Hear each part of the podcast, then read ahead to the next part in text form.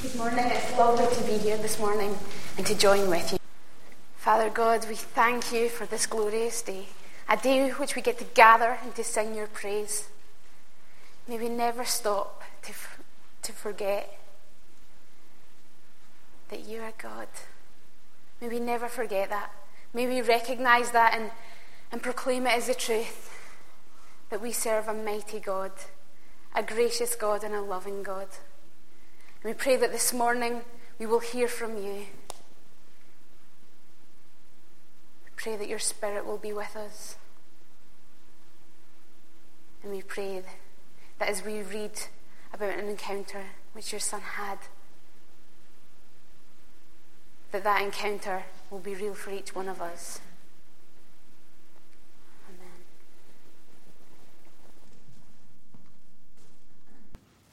Our reading this morning comes from the Gospel of John at chapter eight, and it's uh, verses one to eleven. But Jesus went to the Mount of Olives. At dawn he appeared again in the temple courts, where all the people gathered around him, and he sat down to teach them. The teachers of the law and the Pharisees brought a woman caught in adultery. They made her stand before the group and said to Jesus, "Teacher, this woman was caught in the act of adultery. In the law, Moses commanded us to stone such a woman. Now what do you say?" They were using this question as a trap in order to have a basis for accusing him. But Jesus bent down and started to write on the ground with his finger. When they kept on questioning him, he straightened up and said to them, "Let any one of you who is without sin be the first to throw a stone at her." Again he stooped down and wrote on the ground. At this, those who heard began to go away, one at a time, the older ones first, until only Jesus was left, With the, with the woman still standing there. Jesus straightened up and asked her, "Woman, where are they? Has no one condemned you?" "No one, sir," she said. "Then neither do I condemn you," Jesus declared. "Go now and leave your life of sin." Amen.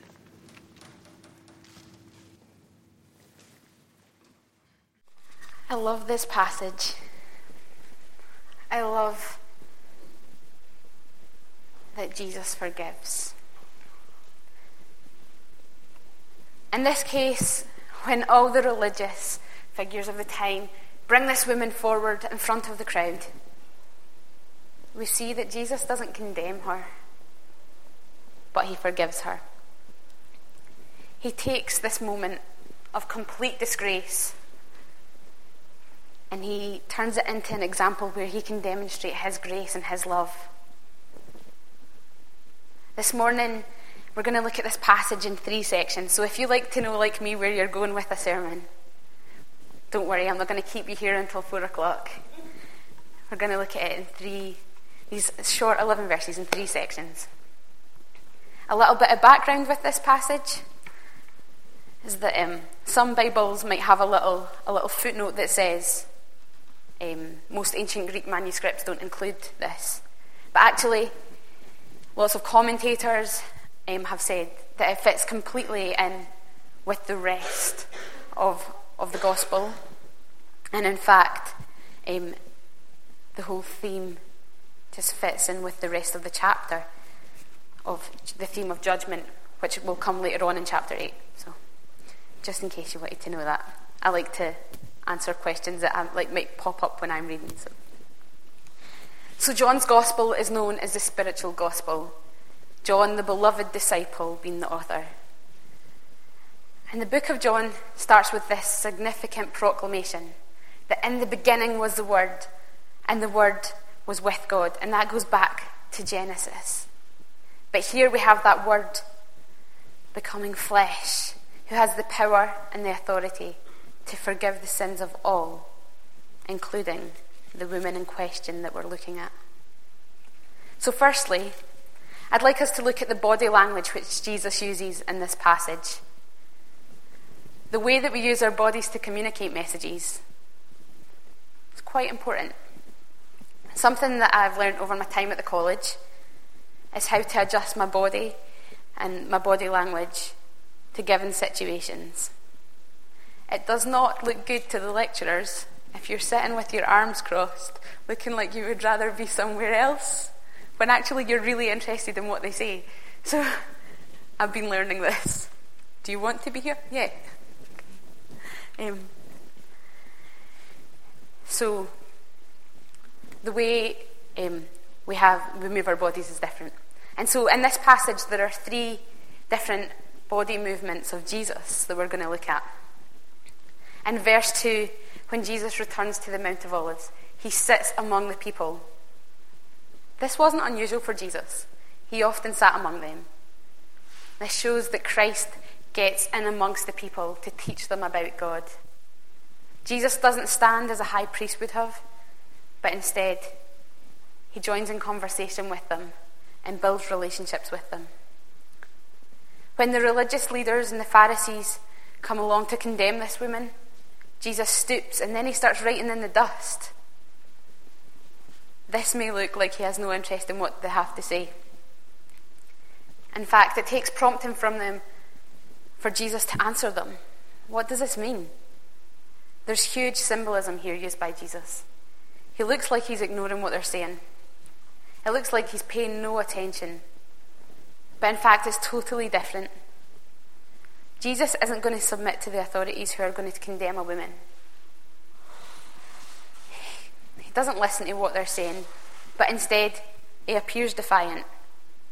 And after that prompting, he responds. But then he goes back to doing what he was doing, writing in the dust. What does that say about the sinless Saviour to you? Jesus knew exactly what the woman had done. He knew everything. He knows everything. But he chooses not to go with the Pharisees, but instead the Saviour does the unthinkable. He does something out of the ordinary. And another body movement that Jesus does is when he addresses the woman at the end of the passage. He could have just ignored her, the situation's gone, the Pharisees have left. But instead, he stands and he's straightforward with her. And this is the first time that he addresses her throughout the whole passage. And he meets her where she is. And the position of standing here is used as a symbol of authority. So when he forgives her, it's an authority that she will truly know that she is forgiven. Jesus looks at her and he frees her from the condemnation put on her by others. She's no longer held by her sin, but she's been forgiven by the only one who has the authority and power to do so. What ways do we use our body language to communicate a message? Do we do it in the right ways? Jesus knew exactly what he was doing. I don't think it's a coincidence that Jesus was writing in the dust. I don't think it's a coincidence that when he frees her, he stands and he looks her in the eye. Jesus was not only aware of the consequences of the way he acted on things, but the way, but the impact that they would have made. And so the second thing I'd like to look at is the attitudes of others. I mean, there's so much going on in this passage. It's not a two-handed story within the gospel. This is a passage in which I think we can maybe all put ourselves in. I know that sometimes my, my own life and my own attitude is not what it should be. It isn't always completely glorifying to God. And within this passage, there are times when we can look and maybe put yourself into the place of, of one of the people in the passage. I wonder where you fit, because I'm sure that each of us in this room would have felt at least like they were in one of the three positions that I'm going to discuss. Um, so maybe you're in the position of the Pharisees and the religious leaders. So the Pharisees and religious leaders drag out this woman who's been caught in adultery to humiliate her, to prove that the law of Moses should be kept. But really, I don't think the woman was really a big concern for them. She was just a means to an end for them, for them to try and trap Jesus. They want Jesus to trip up, but to the people around, it looks like they want to uphold the law, but realistically, they're just following what they think is right.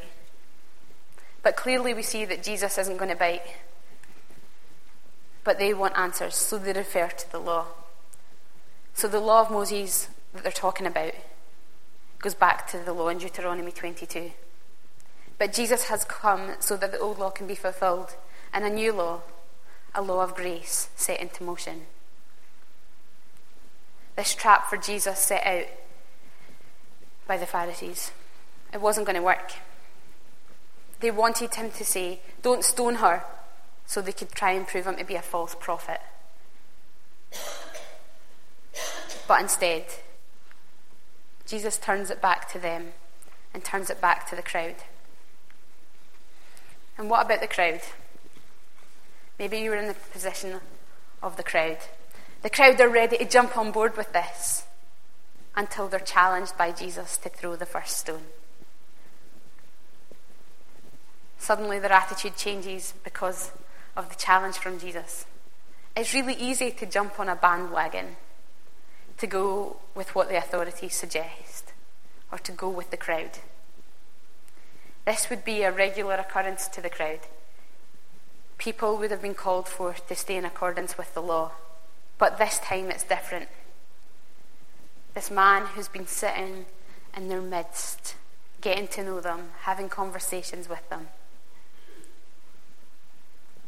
tells them to go ahead and kill this woman if they can throw the first stone.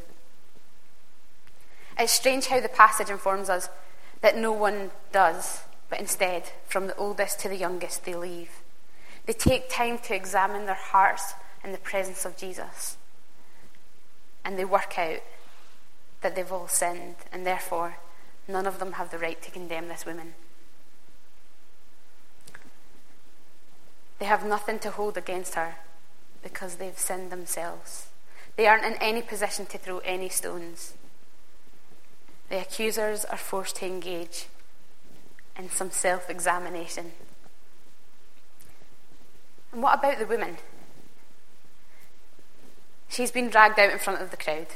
She's been publicly humiliated. But instead of getting punished like the law says, she's forgiven.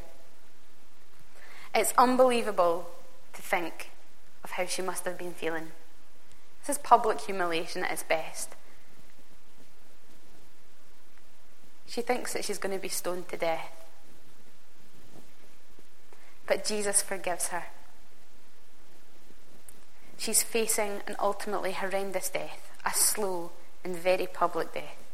But instead, the words and the actions of Jesus save her not only from death, but they free her from her sin. Although the passage appears to have this woman at the centre, it goes much deeper than that. What is it like to feel forgiven? Our attitudes and actions change in that instant when we realise that Jesus is not only the one who can forgive, but he does.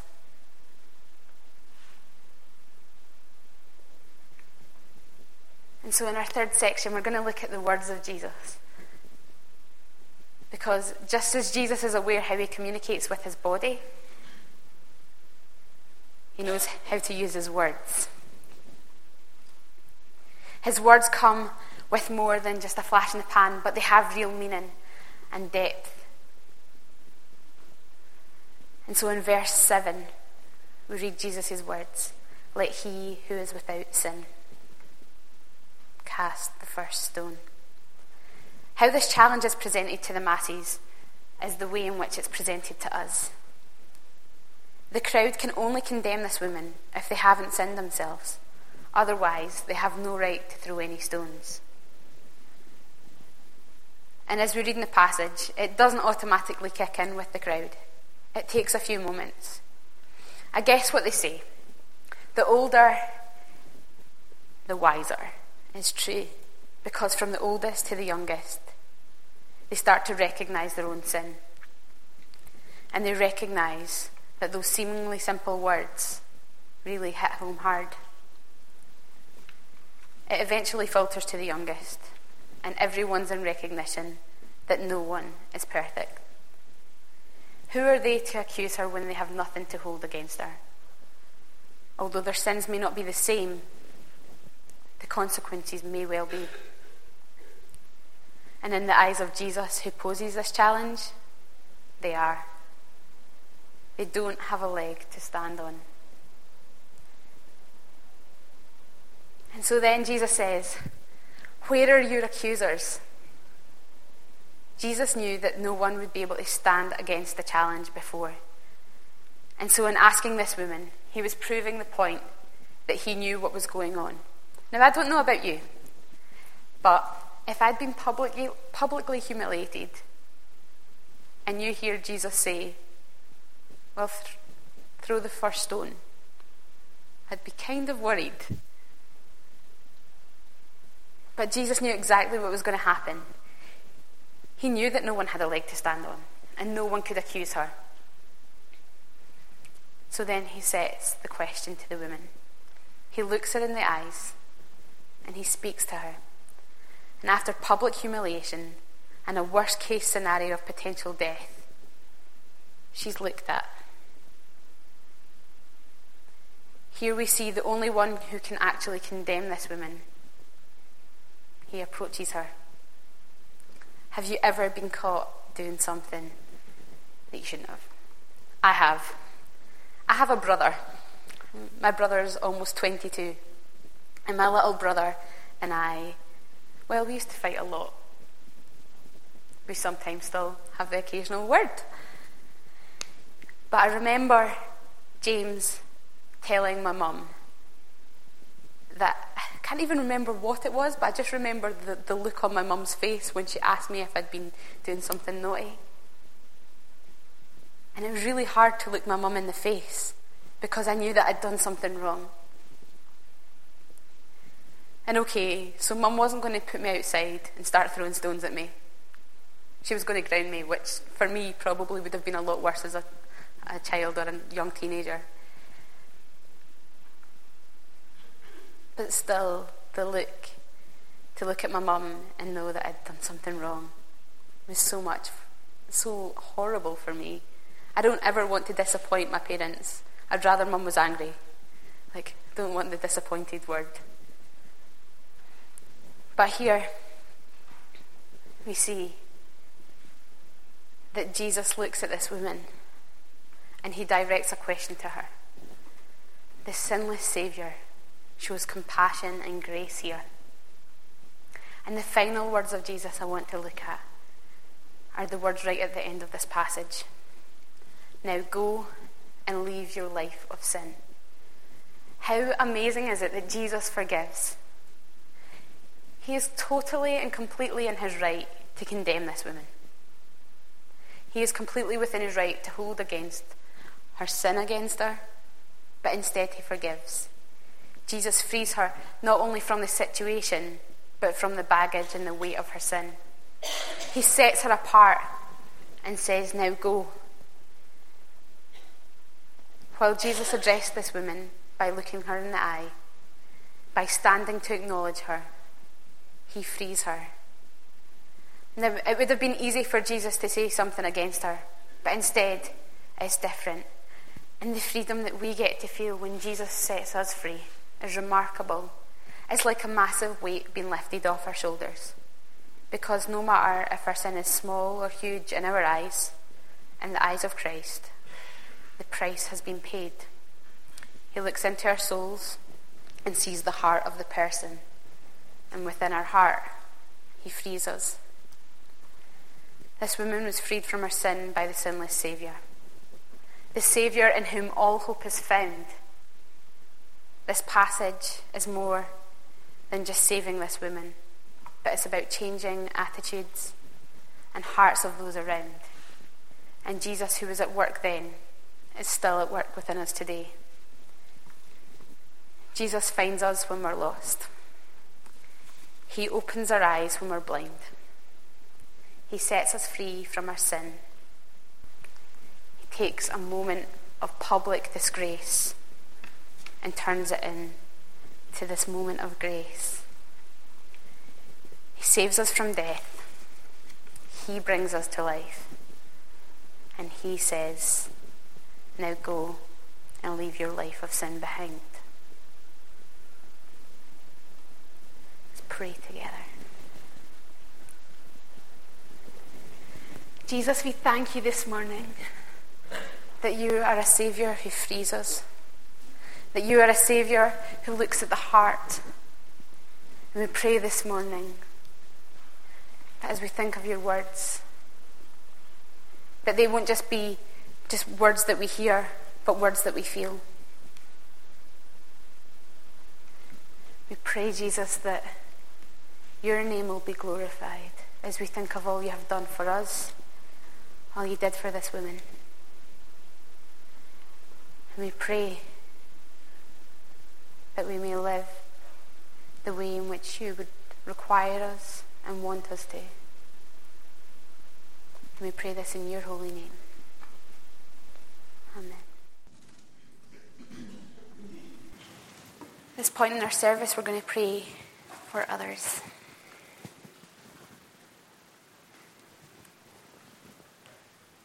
Holy God, we thank you for our community. We thank you in the way in which we've been able to gather this morning to hear you. We pray, Jesus, that this will be an encounter with you. And we pray this morning especially for Debbie. We thank you for this, this step in her, her journey with you. We pray, Jesus, that this morning she, she feels you and she feels your spirit and she's filled with your spirit. We also pray for Katrina. We pray that as well as conducting the service this morning, that she, she experiences you. And pray in this time that she can also have a, a rest, and that, that in that rest, and that still, and in that quiet, that she hears your voice. And we pray for other people too in this fellowship this morning who are away on holiday or down at the baptism, or people who can't make it out because of ill health. We pray, Jesus, that this morning that they also will feel you, that they also will know that you are with them. God, we thank you for this church. God, I thank you for everything that this church has going on.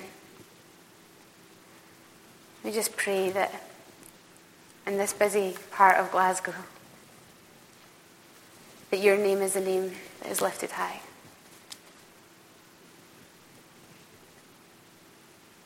We pray for people walking by the church this morning that have heard music.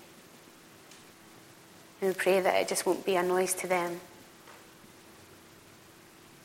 but that Jesus, something of you rings out in that. And we pray, God, that, that this is an experience for them. We pray for the service this evening. We pray as people gather this evening that your name will be glorified, and that people will experience your grace. We commit everything in our lives to you, God, knowing that you are indeed God and that you are in control. We pray this in the name of your precious and holy Son. Amen.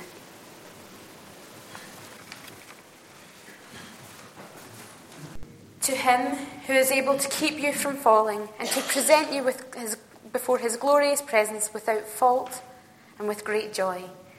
To the only God our Saviour be glory, majesty, power and authority through Jesus Christ our Lord, before all ages, now and forevermore. Amen.